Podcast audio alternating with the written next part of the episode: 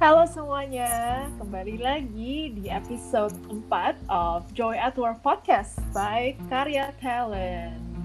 Thank you buat semuanya yang udah tune in di Joy at Work Podcast dari episode pertama sampai sekarang. Uh, tapi sebelumnya uh, kita mau ngucapin selamat Idul Fitri dulu buat teman-teman yang uh, merayakan. Semoga liburan lebarannya menyenangkan ya dan ini sekarang udah happy semangat lagi buat kerja, balik ke kantor, dan stay productive dengan pekerjaannya masing-masing. Uh, Oke, okay. kita hari ini bakal ngomongin topik yang sebenarnya udah lumayan highly requested banget sih kalau di social medianya Karya Talents. Banyak yang uh, ternyata sangat interested dengan topik ini, yaitu pentingnya employee well-being. Um, dan hari ini kita bakal ada satu guest speaker special yaitu uh, Krista yang merupakan professional uh, recruiter, consultant. Pokoknya tunggu tunggu. Ntar lu boleh uh, ini nggak sih boleh uh, perkenalkan diri lu sendiri kan? Aduh, mau yeah. nambahin apa lagi tuh kayaknya panjang. Pokoknya uh, dia udah sangat-sangat pakem deh di bidang rekrutmen dan segala apa ya apa sih tak itu istilahnya kayak headhunting business and recruitment business and and all that amazing stuff. Hmm, uh, okay. Perkenalin diri dulu dong, boleh nggak? Bayar ya. okay. Yeah, so yeah, hello guys. Thank you so much for tuning in uh, in this podcast. So I am honored that I can be the guest speaker today. And yeah, um, just a quick introduction about myself. I've been working as a headhunter in the past uh, four to five years. But previously, I also worked as a talent acquisition. So that's something related with recruitment um, function. So yeah, here I am um, as the guest speaker. Uh, we will be talking more about employee well-being. But uh, I guess before that, I am so excited to share with you all that Karya Talents is yeah. I mean, we have a big vision, we have a big dream to help people to be joyful at work. So that's why we're here. Um, we're gonna be just like chit chatting with each other about yeah, what is joy at work, what is employee well-being. So mm-hmm. I guess that's who I am. Um, orang yang senang sih sebenarnya connect with each other, ngobrol with strangers, uh, strangersnya tapi ada konteks ya di sini maksudnya tawarin mereka kerjaan kerjaan yang cocok kenalin orangnya dan segala macem sih and other hmm. than that uh, yeah that's why I'm I think sorry I've, I've been talking too much No, no, no, no. Actually, that's really good. Karena itu jadi segue yang bagus banget uh, buat topik hari ini. Karena tadi uh, lo sempat mention uh, lo kan sering seneng banget bantuin orang cari kerjaan yang cocok gitu kan ya. Bukan cuma sekedar hmm. kerjaan aja tapi kerjaan yang cocok. Which is also inilah the mission uh, that Career Talents uh, has juga gitu. Supaya orang-orang bisa dapat kerjaan yang bener-bener cocok bukan hanya sekadar oke okay, gajinya gede apa segala macam tapi bener-bener bisa merasa joyful ketika dia bekerja nanti Hmm. Uh, tapi ternyata ternyata Nita uh, menurut uh, apa namanya ini sebenarnya bukan survei sih, tapi ini pendapat orang-orang yang ditulis di uh, di komen di postingan karya Joy at Work, eh sorry karya Talents ya. Itu hmm. ternyata uh, sekarang ini orang orang kan kalau kerja pengen sukses kan ya orang kerja pengen sukses cuman sekarang ini ternyata uh, definisi sukses ini udah mulai agak shifted gitu kalau hmm. dulu mungkin sukses di pikiran kita dari segi pekerjaan tuh hanya oh ada gaji besar atau gaji bagus lah dan jabatan yang bagus cuman dua hmm. itu aja gitu tapi sekarang ini ternyata banyak orang agree kalau sukses itu uh, mencakup satu kesehatan mental kedua hmm. kesehatan fisik ketiga jabatan keempat uh, bisa melakukan apa yang disukai dalam pekerjaannya uh, lima uh, punya waktu luang. Jadi kerjaannya actually um, uh, apa namanya masih bisa bikin mereka punya waktu luang untuk untuk hidup gitu have a life. And then of course uh, sisanya baru gaji. Jadi yang tadinya hanya dua sekarang tuh mereka banyak orang ngelihat faktor sukses tuh ada ada sekitar enam gitu. Nah itu uh, berarti kan istilahnya how they view well-being, employee well-being itu kan uh, sudah agak-agak berubah ya, gitu kan. Hmm, nah okay. itu sebagai uh, recruiter, lo setuju nggak dengan perubahan? Lo lihat nggak sih perubahan-perubahan uh, pandangan yang seperti itu yang ada di masyarakat? Iya. Yeah. So yeah, I've been talking to a lot of candidates kan. So I've been talking to a lot of people, and then I've heard, ya gue udah denger lah maksudnya um, tujuan masing-masing orang tuh beda-beda. Jadi uh, definisi sukses setiap individual itu beda-beda, Matt. Jadi memang ada yang bilang, oh uh, kalau saya dapat gaji, um, misalnya contoh 100 juta sebulan, tuh artinya gue successful. And I think that's fine because yeah, that person values the uh, money more than other things gitu. Tapi for some other people juga misalnya udah ada yang oke okay, gajinya nggak perlu 100 juta per bulan tapi uh, gue bisa menghidupi keluarga gue gue nggak kekurangan. Tapi gue tadi ada yang lu sebutin misalnya I could have uh, a lot of time to indulge within myself like doing um, something that uh, makes me happy atau ya anything. Bisa juga itu artinya successful buat dia gitu. Jadi balik lagi sukses itu definisinya akan beda-beda buat tiap orang. Ada yang bilang power or position uh, they are pursuing. Ada yang bilang juga family obviously dan kalau misalnya bilang family itu balik lagi mereka bisa bilang ya I want to provide for for my family. Kalau emang mereka mau bilang provide for my family, ujung-ujungnya money or ya gaji lah ya gitu. Mm. Tapi sebenarnya ada juga yang kalau orang yang oke okay, saya udah nggak kuat nih kerja di sini. Oke okay lah saya dibayarnya udah 100 juta per bulan, tapi kok saya berasa burn out terus ya, kok saya capek ya, kok saya komplain terus ya. Nah, is that successful? Berarti kalau emang orang itu udah ngerasa um, okay, this is not for me anymore, though I'm making a lot of money, I wanna find somewhere else that actually gives me the uh, leisure time or work-life balance itu bisa jadi definisi suksesnya dia gitu jadi um, balik lagi nggak ada yang salah nggak ada yang benar kalau emang orang masih memilih gaji atau posisi as their success definition that's totally fine karena it's very common gitu. Hmm, jadi ini balik-balik uh, apa namanya dari balik ke kebutuhan orangnya masing-masing ya. Ini yeah. uh, kira-kira Oh, kira-kira dia tuh lebih butuhnya apa, therefore yang dia kejar apa gitu. Uh, yeah. Tapi kalau kayak let's say kita bicara soal uh, sebuah perusahaan yang apa ya kultur kerjanya healthy deh gitu misalnya.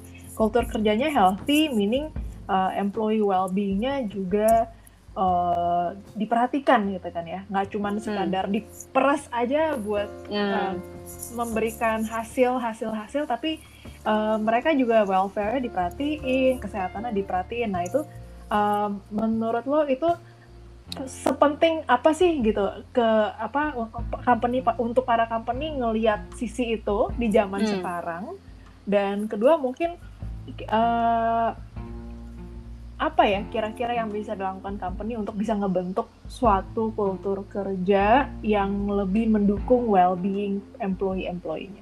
Mm-hmm. Oke, okay. nah jadi mungkin balik lagi ke first wordnya, first sentence-nya kan employee well-being. Kalau misalnya mm-hmm. kita take out the word employee, just say a well-being, a human well-being. As a human itself, we do have basic needs. We have mm-hmm. like emotional needs, we have uh, minds or mental needs, we have uh, physical needs, we have also spiritual needs lah. Nah, jadi kalau misalnya all thing, we, we're assuming all things equal, maksudnya individual ini udah oke okay banget nih secara uh, managing all, those four needs dia udah oke okay banget. Kalau as a well-being dia sudah nyaman dengan dirinya gitu ya.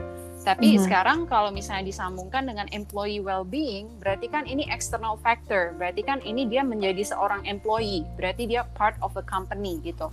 Yang human mm -hmm. individual ini udah masuk kerja as an employee, berarti sekarang faktor yang mempengaruhi mempengaruhi well-being dia itu akan dari external, which is the workplace, the company. Benar nggak? Mm -hmm. Nah, jadi kalau gue ngelihatnya as a human well-being misalnya not as an employee you can be uh, a daughter you can be a wife you can be a mom as a human being well-being you can be happy maksudnya udah enough tapi kalau konteksnya employee well-being berarti faktor yang sangat besar peranannya untuk mempengaruhi employee-nya adalah tentunya the workplace environment jadi di workplace environment ini company itu balik lagi uh, values-nya apa jadi values ini kan memang yang dibentuk dari si pendiri perusahaan dan hmm. apakah values ini uh, diimplementasikan? Apakah pendiri perusahaan juga melakukan apa yang dibicarakan seperti itu? Karena kalau hanya digaung-gaungin tapi nggak dijalanin ya kayak tong kosong ya. Jadi cuma ditempel aja tapi nggak dijalanin gitu. Jadi lama-lama um, itu bukan menjadi sebuah culture yang sehat gitu kan um, balik lagi tadi pertanyaan Meta yang kedua kalau misalnya contohnya culture-nya sehat ya Hmm, jadi uh, kira-kira dari segi perusahaan, kira apa yang bisa dilakukan perusahaan untuk bisa membentuk suatu kultur yang mengedepankan employee well-being tersebut?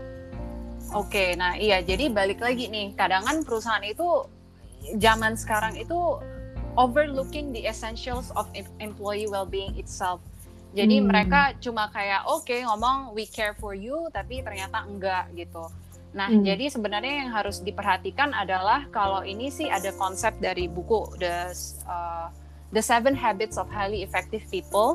Dia kasih contoh nih kayak ada uh, fable from uh, Europe gitu ada seorang farmer yang punya seekor goose atau apa ya angsa ya atau soang mm -hmm. dan si angsa ini uh, si farmer ini miskin banget nih cuma punya satu angsa.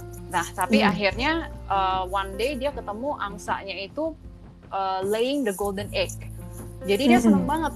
Akhirnya besok dia cek lagi ada satu golden egg lagi. Akhirnya dia ambil terus tuh dia harvest the golden egg every day. Dia akhirnya jadi wealthy. Terus karena jadi wealthy dia tahu uh, goose-nya producing the golden eggs dia jadi impatient and greedy. Nah jadi hmm. impatient and greedy akhirnya one day dia kill the goose cut it open untuk Aduh. lihat di dalam perutnya ada ada banyak nggak sebenarnya golden eggs-nya gitu kan terus hmm. pas di cut open ternyata nggak ada ternyata nol Nah, jadi konsep yang diajarin di buku ini adalah P over PC uh, principle. P itu production, over PC itu production capacity. Jadi production hmm. itu golden egg-nya, PC itu goose-nya gitu. Hmm. Jadi kalau kita balik lagi ke perusahaan, P itu hasil results dari apa yang dikerjakan dari PC atau employees-nya. Nah, kebanyakan perusahaan itu hanya fokusnya itu ke production-nya, employees-nya kan nggak peduliin gitu ya, Matt ya. Jadi hmm. um, mungkin seharusnya perusahaan itu sebelum ngelihat productionnya harus uh, spend more time dulu untuk ini gimana caranya biar bisa uh, producing golden eggs daripada langsung ngelihat golden eggs-nya dulu akhirnya uh, goose-nya atau employees-nya di terus mati gitu digenjor-genjorin kayak dikejar terus gitu. Hmm itu sih contoh yang nyata ya. Iya, iya, iya. Ini berarti melihat employee itu bukan sebagai hanya sebagai apa ya alat atau aset untuk kayak mengeluarkan hasil, tapi benar-benar uh, it's a it's an investment gitu ya, kayak you invest yeah. uh, on your employees. Hmm. You kalau namanya invest kan ya pasti kan uh, ya gimana caranya supaya si ini bertumbuh dengan baik gitu kan bukan yeah. bukan hanya sekadar diperas doang uh, tapi lalu dengan cara nge-build up orang-orang ini nah naturally ya pasti nanti orang-orangnya happy uh, lalu orang-orangnya juga bisa produce dengan lebih baik lagi semacam itu ya kira-kira konsepnya. Iya betul. Hmm. Well kalau misalnya nih uh, itu kan kira-kira uh, pasti walaupun sekarang company seperti itu mungkin masih belum gitu banyak tapi ada lah ya ada yang at least mencoba lah untuk untuk menjadi seperti itu gitu dan ini kira-kira company loh gitu yang di yang dicari oleh kebanyakan orang, apalagi yang millennials, anak-anak muda zaman sekarang. Uh, nah, kalau misalnya nih, uh, lu sebagai the recruiter, the headhunter gitu, lu kan ceritanya lu kayak mak comblangin antara si ta talentsnya dan si company-nya gitu kan. Itu hmm. gimana ya caranya supaya uh, apa uh, you, you can make sure or or or kayak assure both parties that ini value-nya sama-sama cocok nih value-nya antara si candidate-nya dan value-nya uh, sama company itu nyambung. Sehingga eventually ketika dia di hire oleh company itu dia bisa fit right in gitu. Lah nyambung dan of course joyful kerjanya. Itu trik-triknya pakai apa aja tuh? Apakah ada alat tertentu atau ada apa tuh biasanya? Hmm. kalau as uh, traditional headhunter like a professional recruiter we do not really have the tools to assess kayak um, oke okay, gue tick company A itu uh, culture-nya misalnya gue kategoriin uh, as a flexible company, as a fun company, as a um, atau um, altruistic company, etc. itu belum ada nih. Um, jadi berdasarkan assessment terhadap kandidatnya dulu dan berdasarkan assessment terhadap saat ketemu klien. Jadi hmm. saat ketemu klien itu lebih ke qualitative interview to both hmm. sides gitu. Nah, um, jadi limitationsnya tuh sebenarnya ada di sana karena as a recruiter um, kita juga masih pakai ada gut feeling gitu. Jadi udah ngeliat hmm. misalnya udah ketemu perusahaannya kayak gini, terus ketemu kandidatnya kayak gini, kita pakai gut feeling kita. Cocok nggak nih? Bener nggak nih yang dimau um, sama-sama cocok dari perusahaan yang mau, dari kandidatnya juga mau. Tapi eventually kalau misalnya udah cocok, itu kan baru kita present tuh, kita bilang ke company-nya, eh si Meta uh, oke okay nih mau coba for this position in your company. Terus company-nya kan nanti akan interview. Sebenarnya itu kita akan balikin lagi ke kandidatnya.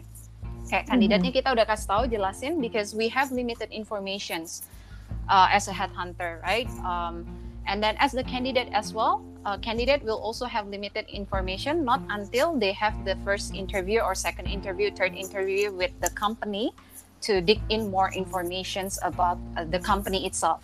Tapi juga sebenarnya baru bisa memahami kalau ini tuh perusahaan ternyata bener banget cocok sama gue valuesnya. Ternyata bener banget ini kasih apa yang gue mau. Itu not until you join the company. Nah hmm. untuk kayak gitu um, itu memang limitasi seorang headhunter gitu. Karena kita juga pengen mereka dapat kerjaan yang cocok yang happy and then they can stay long there or probably even until they retire. But then uh, ideally speaking kayak gitu. Realistically speaking it doesn't happen often like that Meta. Hmm. jadi um, ya masih banyak employees turnover itu karena kadang ya companiesnya juga withholding information yang kandidatnya nggak tahu atau enggak kandidatnya juga kayak ada withholding some, some information, some expectations yang company-nya juga nggak tahu gitu. Sampai mm-hmm. akhirnya mereka udah uh, kerja bareng, baru kelihatan nih perbedaannya. Nah, nanti kalau udah berbeda, itu harus didiskusikan lagi. Apakah itu masih bisa uh, achieve uh, somewhere in the middle atau nggak bisa? Kalau emang achieve somewhere in the middle, then ya they go ahead. Tapi kalau emang nggak bisa kan berarti they have to ya yeah, either the candidate resign or the company terminates the agreement gitu sih. Hmm. Jadi memang ada tools yang bisa membantu kayak oke okay, uh, Meta orangnya sebagai kandidat begini ya ke, kasih tahu ke company A, company A tertarik nih karena lihat-lihat Meta orangnya valuesnya cocok, personality-nya oke okay dengan tim ini. Tapi kan kita nggak tahu nanti pas Meta udah join apakah Meta uh, comfortable working together with the colleagues, misalnya comfortable uh, working together with uh, the manager or the boss. Nah, itu nanti kenyataannya itu adalah pada saat meta atau kandidatnya join the company. Hmm. Baru bisa di-assess lebih objectively kayak gitu. Oke, okay, oke. Okay. Uh, oke, okay, tapi kalau kayak di karya talent sendiri uh, dengan ad, kan uh, sebelum di previous episode ini kita juga pernah ngomongin nih kalau kita punya uh, yang namanya the VIP assessments gitu kan mm. yang uh, untuk bisa assess orang punya value punya interest, punya personality gitu. Do you think uh, dengan adanya ini uh, VIP assessment ini sangat membantukah untuk bisa menjembatani gap itu yang tadinya harus bergantung banget nih pakai gut feeling. Sekarang kayak oh somewhat orang udah bisa lebih tahu loh, oh kayaknya cocok loh value gue dan value-nya company itu. Atau atau si dari perspektif recruiter deh kayak oh value-nya si oh, orang ini sama value-nya uh, apa company ini kayaknya masuk deh. Jadi therefore lebih bisa kayak enak gitu untuk me, apa ya me, me, nge-match dua orang eh dua dua dua ini dua kubu ini hmm, dua kubu dua iya. oke okay. yeah answering to your questions uh, tentunya this VIP assessment will help a lot uh, for the candidates themselves to be more self-aware and then finally make sound decisions gitu. Jadi uh, as a recruiter um, with the report I could read juga misalnya posisi yang dicari adalah orang sales. Orang sales yang uh, nanti gue approach gue telepon kalau orangnya uh, jawabnya lemes-lemes atau apa. Nah itu kan kalau gut feeling gue kayaknya ini nggak bisa deh ini nggak bisa deh.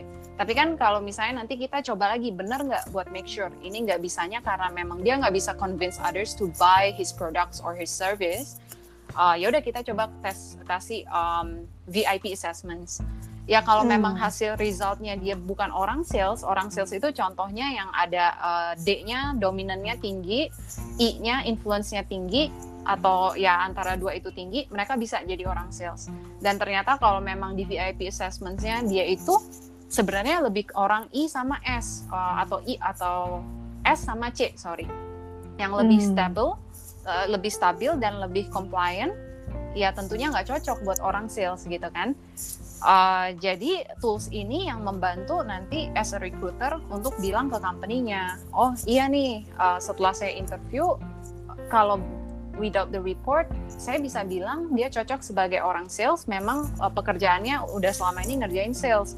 Tapi ini lebih yakin lagi saya bisa karena memang naturally dia born that way, maksudnya emang terlahir untuk ya kan pekerjaan yang influencing others, for example soalnya gue nggak bisa paksa orang yang um, pekerjaannya yang uh, bukan influencing others yang maybe lebih uh, supporting others untuk ngerjain sales mungkin mereka bisa tapi lama-lama bisa stres Nah, mm -hmm. jadi with the report, uh, I can tell the companies or the clients kayak, oh bener nih orangnya cocok kalau lo mau suruh jualan, soalnya dia tipenya networker, dia seneng mm -hmm. nih banyak ketemu-ketemu orang gitu. Ketemu-ketemu kan bisa buat networking, bisa buat ya your sales pipeline, misalnya contohnya seperti itu. Tapi baik lagi itu akan lebih berguna juga satu untuk ke kandidatnya dulu, biar kandidatnya bisa tahu dia maunya apa dan dia cocoknya kerja di mana. Akhirnya dia bisa memilih company yang tepat juga gitu sih. Hmm, iya iya betul betul. Karena sering kali mungkin dia taunya baru oke, okay, gue pengen company yang uh, apa namanya uh, lebih nggak stres. Tapi sebenarnya yang lebih nggak stres itu yang kayak apa? Atau dianya sendiri sebenarnya senengnya uh, deep inside senangnya tuh yang kayak apa? Orang banyak yang masih belum aware juga ya. Jadi maybe in order supaya bisa kerja di company yang memberikan well-being yang bagus itu step pertamanya mungkin lebih ke tak cari tahu dulu ya soal kayak uh, dirinya sendiri. Gitu. Agree. dia tuh demennya apa itu kayak step paling basic baru habis itu mulailah uh, mungkin ya itulah ber, koneksi dengan headhunter supaya bisa dibantu untuk dicariin kerjaan yang yang lebih yang cocok dan sebagainya kayak gitu ya. Yeah. Well, uh, kalau misalnya uh, ini ini last question ya last question. Ini kan sekarang ini misalnya ada banyak orang yang lagi merasa uh, nggak uh, happy nih, nggak happy karena dia ngerasa aduh kok gue kerja sebagai kuda katanya di di pres pres doang uh, apa ya rasanya kerjanya cuman nggak ada nggak bermakna lagi dan udah udah stres udah capek segala macam uh, tapi masih galau juga karena ini ini pandemic time uh, hmm. masih perlu duit juga. Jadi uh, antara pengen punya well-being yang lebih baik lagi sebagai seorang employee tapi juga kepepet dengan kondisi yang sekarang masih belum jelas gitu itu kira-kira uh, what kind of advice uh, as a recruiter you would give to these people nih ceritanya? Hmm, advice-nya tetap uh, satu. Jadi employee well-being kan tadi ada tentunya faktor eksternal yang mempengaruhi seorang employee, um, the work environment, the people you work together with, um, your boss or your manager itu kan directly contributing to your well-being juga uh, at work. Hmm. Jadi mungkin itu harus dievaluasi juga nih. Kenapa nih misalnya gue feeling burnout at work? Nanti um, as a recruiter ini sebenarnya bukan recruiter sih kalau ya gue advice mereka kayak ya gue kasih tau lagi ke mereka di istilahnya kayak ditimbang-timbang lagi gitu. Kenapa lu ngerasa kayak gini? Emangnya di perusahaan lu gimana? Jadi biasanya the questions that I would ask my candidates itu misalnya if I ask them hey are you um, actively looking for jobs? And if they say yes nanti mereka akan cerita um, kenapa gitu. Nah misalnya kalau mereka uh, if they say no I'm just passively exploring uh, gue akan nanya uh, then what makes you wanna speak to me gitu. Is it more of the push factors or is it more on the pull factors? Karena pasti tetap ada nih dari diri seseorang regardless kalau misalnya mereka lagi nggak cari kerja tetap masih ada pull factors di luar sana sebenarnya yang bisa narik mereka untuk pindah kerja istilahnya. Sorry hmm. actually I'm a bit kayak mixing it up. Tapi uh, du, uh, lagi keadaan pandemi sekarang kepepet duit tapi keadaan kantor kayaknya nggak mendukung your mental uh, employee well-being. So my advice is probably to to start kayak tadi timbang-timbang lagi. Kayak lihat secara objek objectively what's happening sebenarnya. Kenapa sih kok gue merasa nggak happy gitu? Nah yang di perasaan nggak happy itu nanti di breakdown lalu dipikirin how to solve that problem um, in my current position. Misalnya what can I contribute to solve this problem? Misalnya kalau gue nggak bisa kerjain ini sendiri to whom uh, should I ask help from? Misalnya. Atau um, dengan siapa gue harus communicate ini supaya uh, problem ini solve? Kayak gitu. Jadi um, ya tapi kalau memang problemnya udah sama-sama dicari misalnya udah collectively everyone is working on that uh, employee yang satu ini masih nggak nggak bisa masih berasa I don't think it works for me. Soalnya gue masih berasa exhausted gue masih berasa uh, no appreciations no rewards then I think it's fine kayak for you to find another one. So hmm. kayak konsepnya kayak pacaran aja gitu kan. Orang yang udah pacaran setelah pacaran kenal ternyata waduh pacarnya abusive. Masa hmm. ditahan-tahanin gitu Enggak dong, hmm. berarti kan it's time for you to find someone who is right for you gitu. Sama halnya hmm. dengan perusahaan dan uh, employee. Itu sih.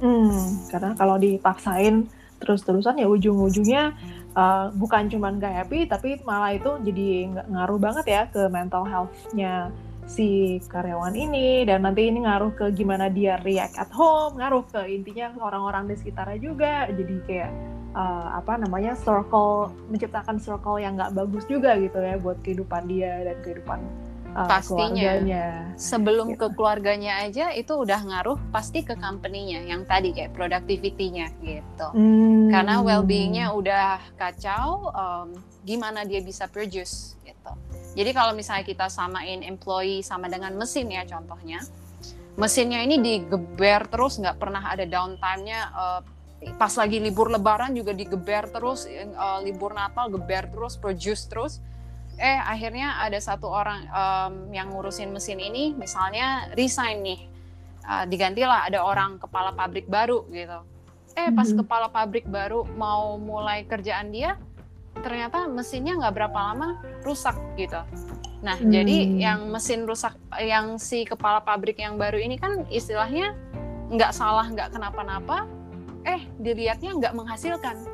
Kok hmm. lu nggak bisa ngurusin mesin lu dan segala macam nah jadi kadang kan uh, perusahaan itu harus ngelihat um, ya employee-nya itu sama kayak mesin itu juga gitu. Kalau misalnya mesin itu udah digeber dia exhausted uh, ada orang lain yang mau coba nutupin pekerjaan mesin itu ya udah nggak bisa karena udah keburu rusak misalnya kayak gitu.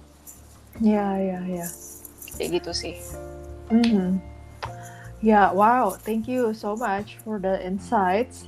Uh, ini jadi semacam apa ya, kayak hopefully jadi semacam insight dan pesan yang baik juga buat teman-teman yang lagi galau mungkin aduh udah nggak tahu nih harus pindah apa enggak ya oh, kayaknya perusahaannya kok kayaknya lagi udah udah udah udah nggak nggak nggak tahan kerja di situ cuma at the same time masih galau ini dan itu mungkin step-step yang tadi uh, diomongin sama Krista untuk bisa uh, eh, self evaluate uh, eh, itu semoga bisa membawa teman-teman untuk me, mencapai keputusan yang paling baik dan eventually bisa uh, kerja di mana pun itu dengan happy, uh, punya joy at work uh, dan di kerjaan yang sangat paling pas lah ya, pas dan dari segi pekerjaannya, dari segi culture-nya, dari segi uh, bosnya dan semuanya gitu dan ya jadi kira kira-kira